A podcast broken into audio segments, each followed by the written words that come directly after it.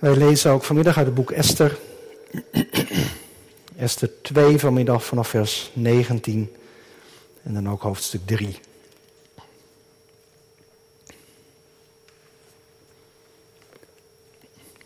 Esther 2 vanaf vers 19.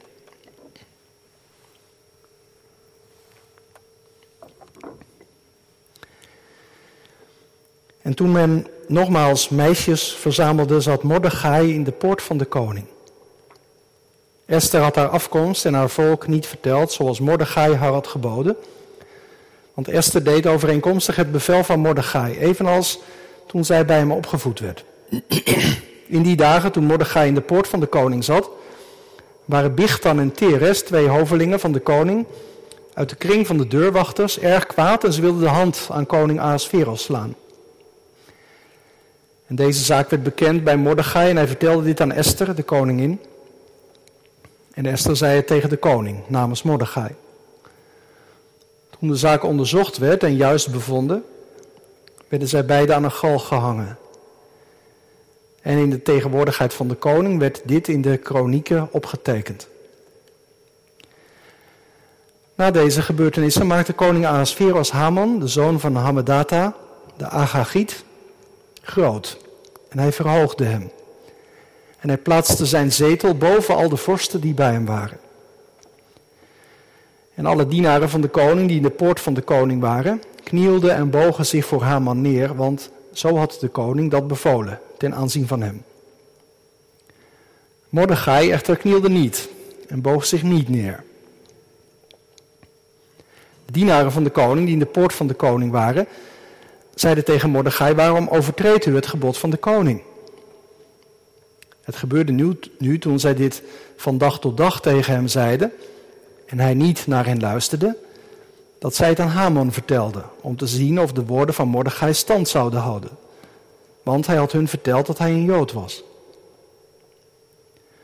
Toen Haman zag dat Mordechai niet knielde en zich niet voor hem neerboog, werd Haman met woede vervuld.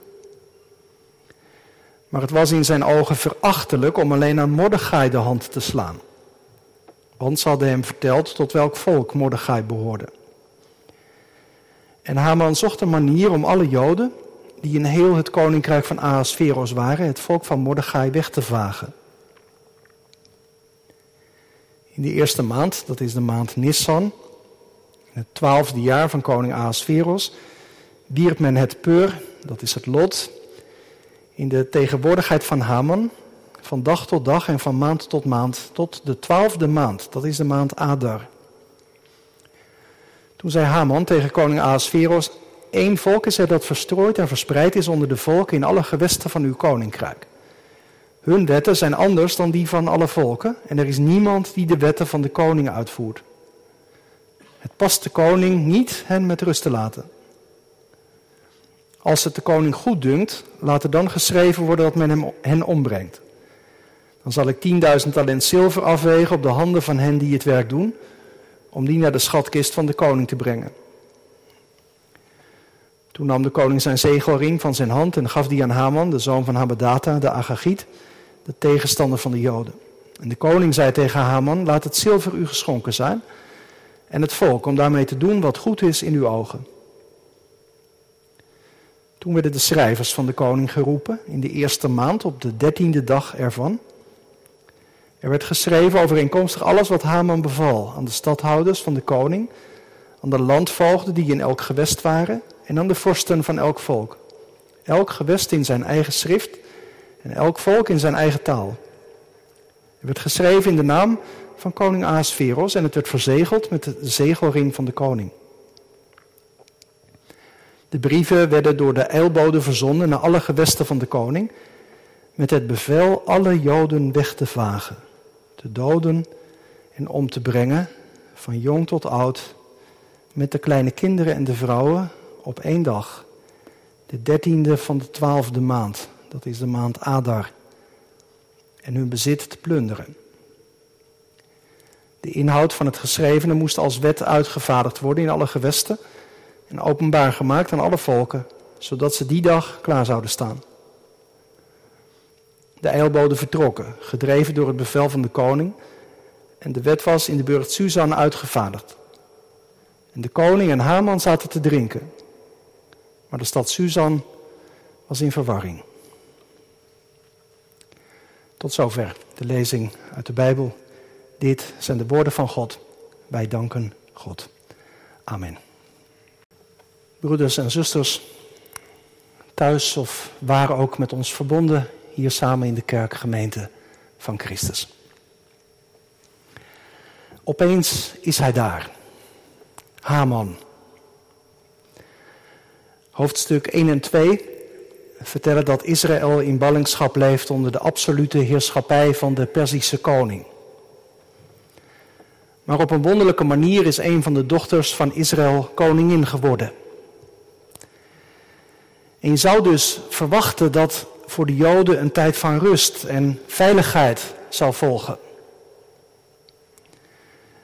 Maar dat is schijn. Hoofdstuk 3 begint met de verhoging door de koning van Haman. Het is een beetje onduidelijk welke reden de promotie van Haman heeft. Eigenlijk zou je verwachten na wat er net aan vooraf gaat, dat Mordechai zou worden beloond. Want Mordechai is een samenzwering op het spoor gekomen. Een aanslag die op de koning werd beraamd. Hij heeft dat doorverteld aan Esther en uiteindelijk is die aanslag vereideld.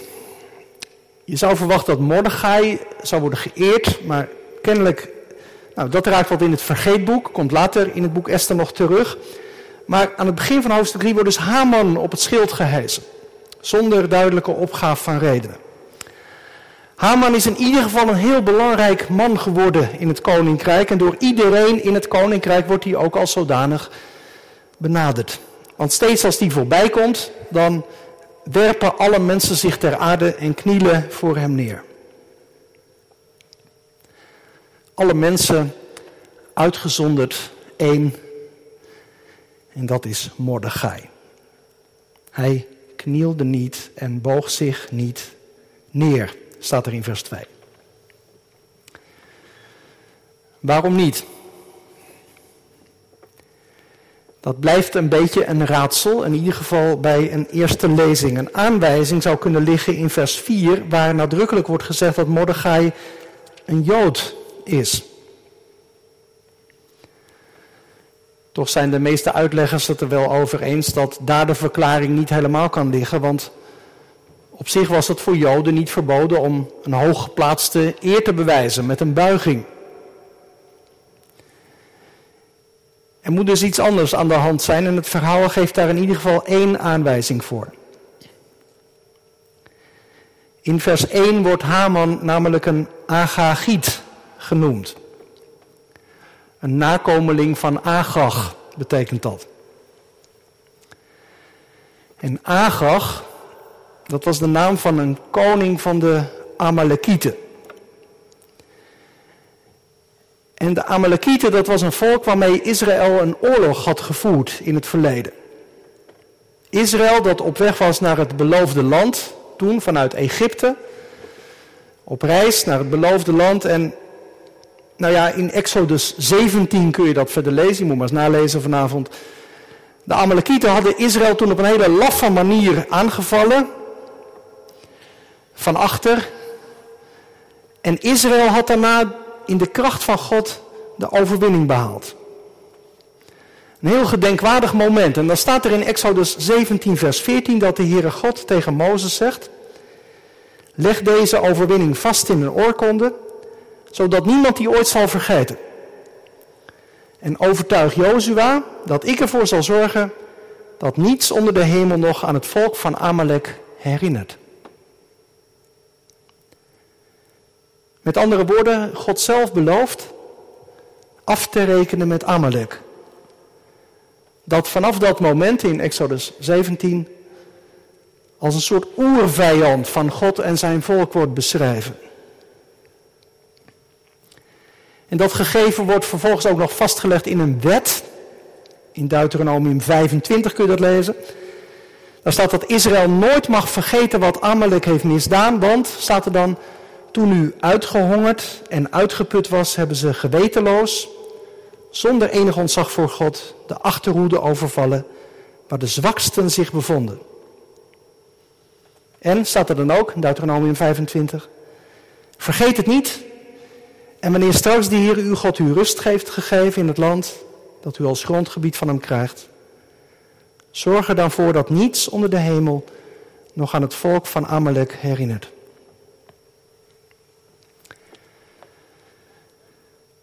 Een paar eeuwen later dan wordt dit gegeven opnieuw actueel als koning Saul van de profeet Samuel de opdracht krijgt om nu definitief af te rekenen met Amalek. Die geschiedenis kun je lezen in 1 Samuel 15. Saul die verslaat het leger, staat er dan, van Amalek. Hij doodt de bevolking, maar hij spaart de koning. En die koning heet Agag. En van die koning Agag is Haman dus volgens het boek Esther een nakomeling. Nou, dat is een heel verhaal, een hele omweg denk je misschien, maar het heeft er in ieder geval dus alle schijn van dat de schrijver van het boek Esther nu op een heel subtiele manier duidelijk maakt waarom Mordechai niet kan buigen voor Haman. Mordechai die beseft dat Haman een belichaming is van de aardsvijand van het volk van God. Dat Haman een symbool is van het kwaad, dat zich sterk maakt tegenover God en zijn plannen met zijn volk in de wereld. En de overtuiging dat de schrijver van Esther dit bedoelt, wordt versterkt als we bedenken dat Mordechai in vers 5, een, hoofdstuk 2, vers 5, een zoon van Kis uit de stam Benjamin wordt genoemd. En deze Kis was de vader van koning Saul. Dus eigenlijk hangt hier een beetje de vraag boven, zal Mordechai een betere Saul zijn? Zal die erfvijand van Israël nu wel worden uitgeroeid? Mordechai weigert te buigen. Haman heeft dat eerst niet in de gaten. Zijn knechten wel. En die vragen aan Mordechai naar zijn motieven. En of dat nou wel zo verstandig is om recht overeind te blijven staan. Maar Mordechai volhardt en uiteindelijk komt het verhaal dan ook bij Haman terecht. En dan staat er in vers 4 weer zo'n belangrijk zinnetje. De dienaren van de koning die aan Haman vertellen hoe het zit, doen dat om te zien of Mordechai in zijn houding zou volharden. Hij had hun namelijk verteld dat hij een Jood was. Die hele situatie wordt voor Mordechai als het ware een testcase van zijn geloof en zijn Jood zijn. Nu zal het erop aankomen. Wat het betekent om Jood te zijn en te geloven in de God van Israël. En inderdaad, het komt erop aan. Haman neemt geen halve maatregelen. Haman die ziet in deze Mordechai niet één onwillige onderdaan met een harde kop.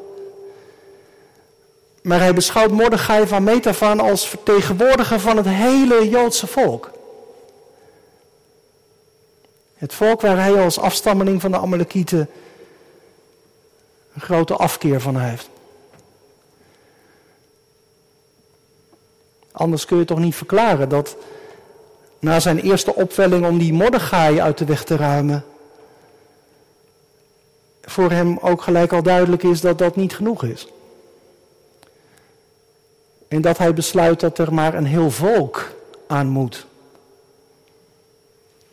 Het conflict van Haman met die ene Jood wordt de aanleiding voor de planning van een holocaust.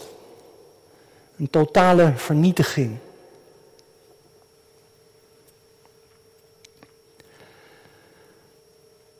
Haman werpt het lot, het poer. En het lot mag bepalen op welke dag en in welke maand hij het beste kan toeslaan.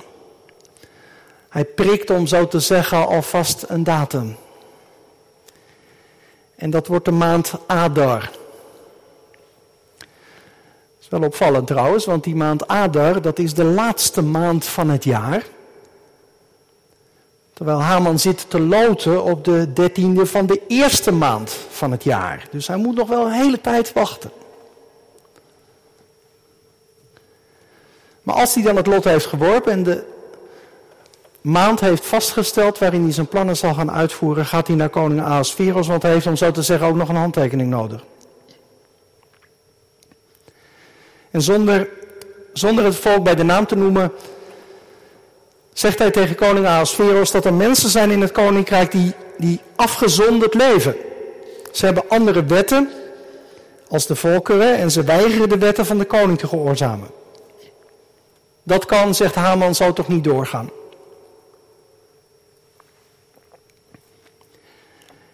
En Ahasveros, ja, ik weet niet of je dat opviel, maar dat lijkt iemand te zijn die niet zo van de details is. Die vindt dan wel prima dat Haman dat regelt en zegt, joh, ga er maar mee verder. Je hebt mijn handtekening, die kun je eronder zetten. En zo gebeurt het. Haman gaat zijn plan tot in de details uitwerken. Hij schrijft een uitvoerige brief vol leugens. Zo aardig, dat was ik eigenlijk weer een soort van vergeten, maar er is een deuterocanonieke versie van het boek Esther. Je zou kunnen zeggen een apocryf boek. Het boek Esther dat in het Grieks is geschreven, maar dat heeft ook een uitbreiding bij een paar stukken. Als je kijkt op de website van het Nederlands Bijbelgenootschap, de bijbel.nl, dan kun je het makkelijk lezen. Ehm, de, hoofdstuk 3 is daar wat langer. En je vindt dan in die apocryfe versie een, een, een tekst van die brief van Haman. Nou ja, en als je dat dan even leest, dan, dan zie je welke woorden Haman dan kiest. Dat is natuurlijk niet helemaal zeker dan hè, dat dat zo is, maar je kunt je er wel bij voorstellen. Hij schrijft over dat Joodse volk in zijn brief. Het is een volk dat in onmin leeft met iedereen. Ze houden zich aan vreemde wetten, ze begaan de zwaarste misdaden. Ze zijn afkerig van onze gebruiken. En door hen is er geen stabiliteit in de regio. Pure laster, zou je kunnen zeggen. Er wordt een heel web van woorden opgetrokken, waarmee de Joden worden gedisqualificeerd. En dan volgt het besluit, dat staat ook in hoofdstuk 3, ondertekend met de zegelring van de koning, dat op één dag alle Joden overal moeten worden gedood. Oud en jong, kinderen, vrouwen, grijsaards. Het is heel aangrijpend hoe het er staat, hè, vers 13. Alle Joden moeten worden weggevaagd, gedood, omgebracht. Volledig uitgeroeid moeten ze worden. Geen uitzondering, we gaan voor een perfecte oplossing. Een perfecte entlözing.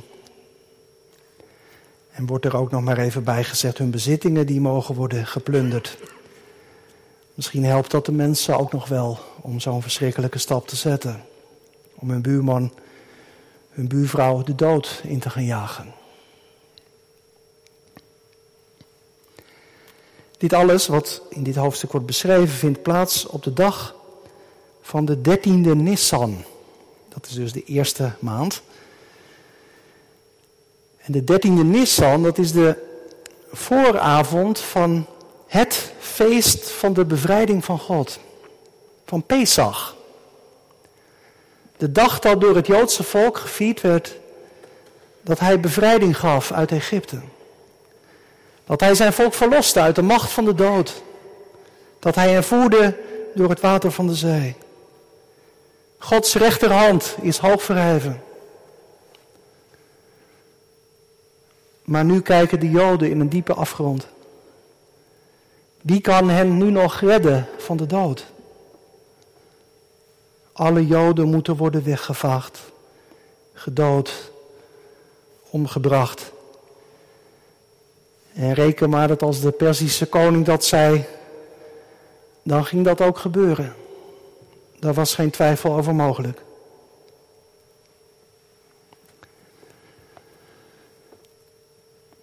Er zijn eigenlijk geen woorden voor wat hier wordt beschreven, gemeente. Kijk ook nog even naar het laatste vers van hoofdstuk 3. Terwijl de koning en Haman rustig zaten te drinken, raakte de stad Suzan in rep en roer. De Joden die in de hoofdstad wonen, die beseffen dat hun doodvonnis is getekend. Gek van angst zou je worden. Haman en Aasveros die trekken, om zo te zeggen, nog een biertje open. Die laten zich nog eens goed inschenken.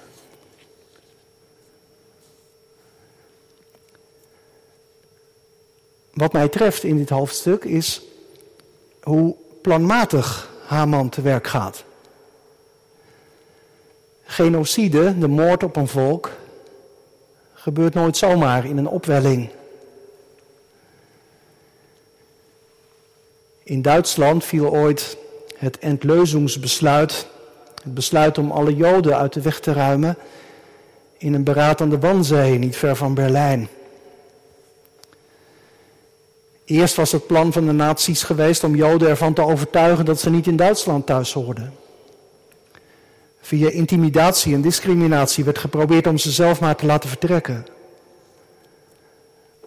Daarna waren ze van plan geweest om de Joden te deporteren. Europa uit dan in ieder geval. Maar toen kwam het idee om dat Jodenvraagstuk, zoals dat genoemd werd, voor eens en voor altijd op te lossen. En tot in detail werd tijdens die conferentie alles doorgenomen.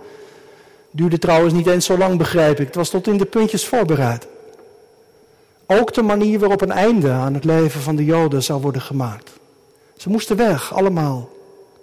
Van de oudste tot de jongste.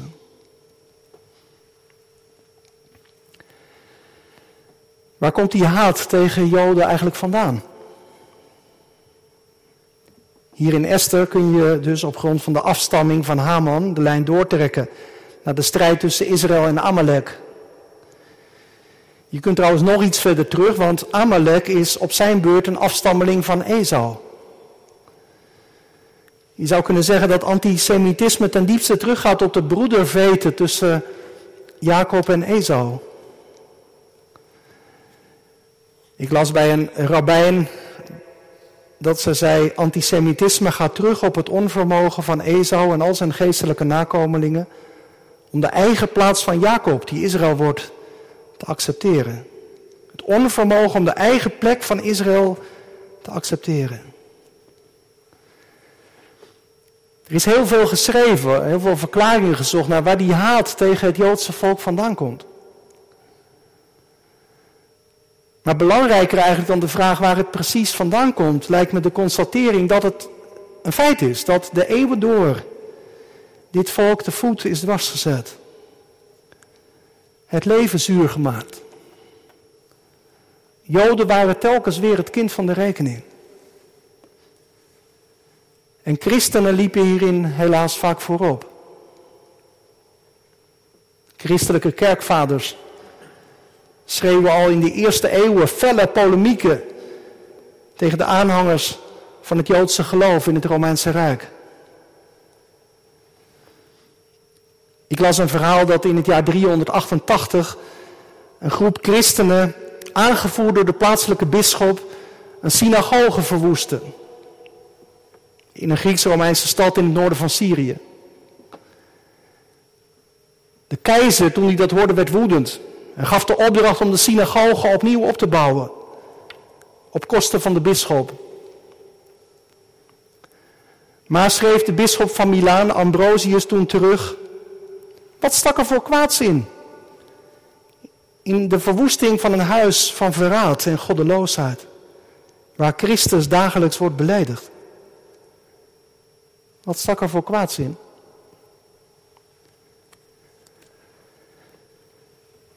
Het is nog maar een begin. In de middeleeuwen vonden klopjachten plaats op Joden. Omdat christenen zich wilden wreken op dit volk. Dat de Messias zou hebben gekruisigd. Voorafgaand aan die eerste kruistocht werden in 1096 duizenden Joden vermoord. Omdat kruisvaarders meenden dat de strijd tegen de ongelovigen daar al moest beginnen.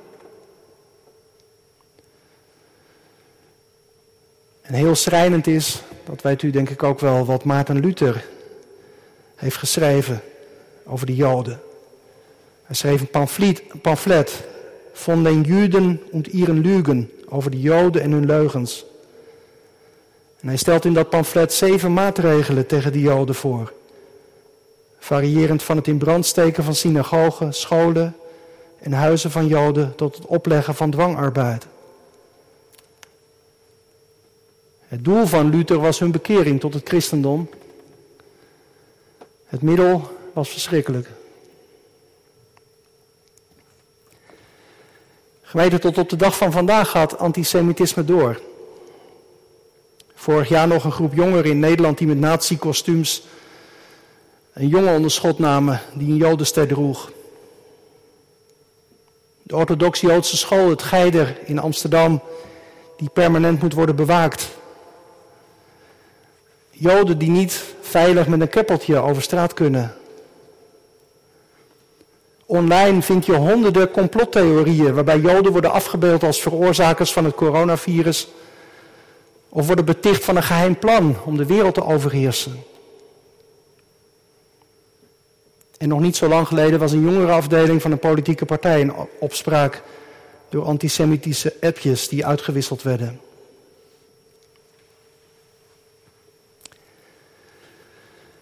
Het boek Esther wordt ieder jaar gelezen door Joden met het Purimfeest. En ieder jaar komt dus ook die persoon van Haman voorbij. Als een herinnering voor het Joodse volk dat het de eeuwen door bedreigd zal blijven worden. En gemeente, als wij dit boek vandaag lezen, dan scherpt het ook ons op. Het herinnert ons aan die schuldige geschiedenis die ook christenen tegenover het Joodse volk hebben. En het roept ons op om ons te keren tegen antisemitisme. Het roept ons op om het Joodse volk mee te dragen in ons hart, in ons gebed. En ook om onze ogen en oren open te houden. Om het kwaad in deze wereld te ontdekken en het open te leggen. Iemand zei, Haman zal tot op de dag dat het koninkrijk komt, altijd weer opduiken.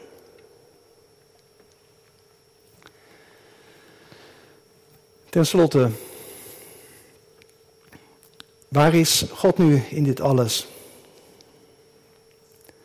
Als een tsunami komt er een genocide aanrollen richting het Joodse volk in Perzië. Waar is God? Je hoort hem niet en je ziet hem niet, zoals die in het hele boek Esther afwezig lijkt. Maar let op de kleine tekenen. De kleine signalen van God. Het zijn de kleine zinnetjes die er in dit Bijbelboek toe doen. Onder de oppervlakte wordt verwezen naar God. Er zijn een paar dingen waar het uit blijkt. Allereerst uit de uitkomst van het lot. Er is na de loting door Haman nog bijna een jaar de tijd Haman loodt in de eerste maand. De uitvoering van zijn plannen komt pas in de laatste maand. Dat zit iets in van wat de spreukendichter zegt over het werpen van een lot. Spreuken 16. Men werpt het lot in een mantel, maar de Heere bepaalt hoe het valt.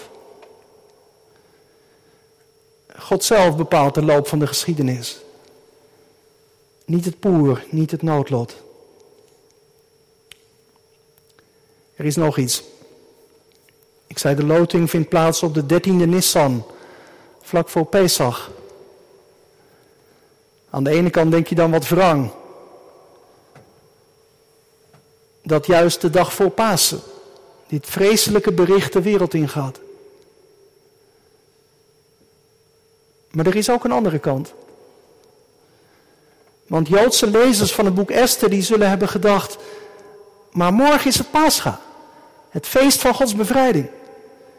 En juist nu het feest van de hoop. De God die Israël bevrijdde uit Egypte. Die zal zijn volk toch niet laten uitroeien. Door de nukken van Haman, de nakomeling van Agag. Het is toch zo dat als je aan Gods volk komt, dat je aan God komt.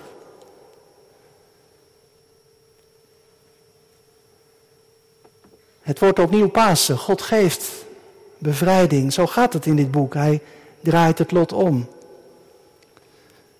En alles is om zo te zeggen al in gereedheid. Esther die zit al jaren klaar in het paleis. Net als toen met Mozes, die al lang in opleiding was in Egypte, toen de Israëlieten begonnen te roepen tot God. God is er al. Hij is ons al een eeuwigheid voor. Hij is de eerste en de laatste.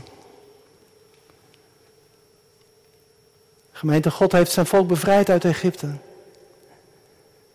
Hij heeft Israël gered uit de hand van Haman. En in Christus is God nog een stap verder gegaan. Je zou kunnen zeggen dat Hij, Christus als de Jood, is ondergegaan in het diepste kwaad. Alle haat en afwijzing zijn op Hem terechtgekomen. Hij is eraan onderdoor gegaan. Maar hij is er ook uit opgestaan. Op de paasmorgen heeft Christus getriomfeerd over de macht van het kwaad. Zoals het hier in het boek Esther gaat, zo is het lang niet altijd gegaan. Denk alleen maar aan die miljoenen Joden die het leven lieten in de Tweede Wereldoorlog.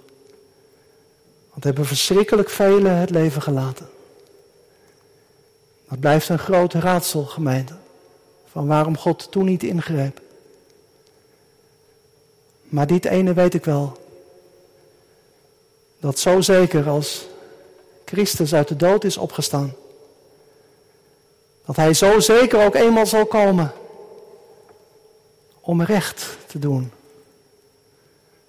Om het kwaad voor goed te vernietigen. En alle, alle dingen nieuw te maken.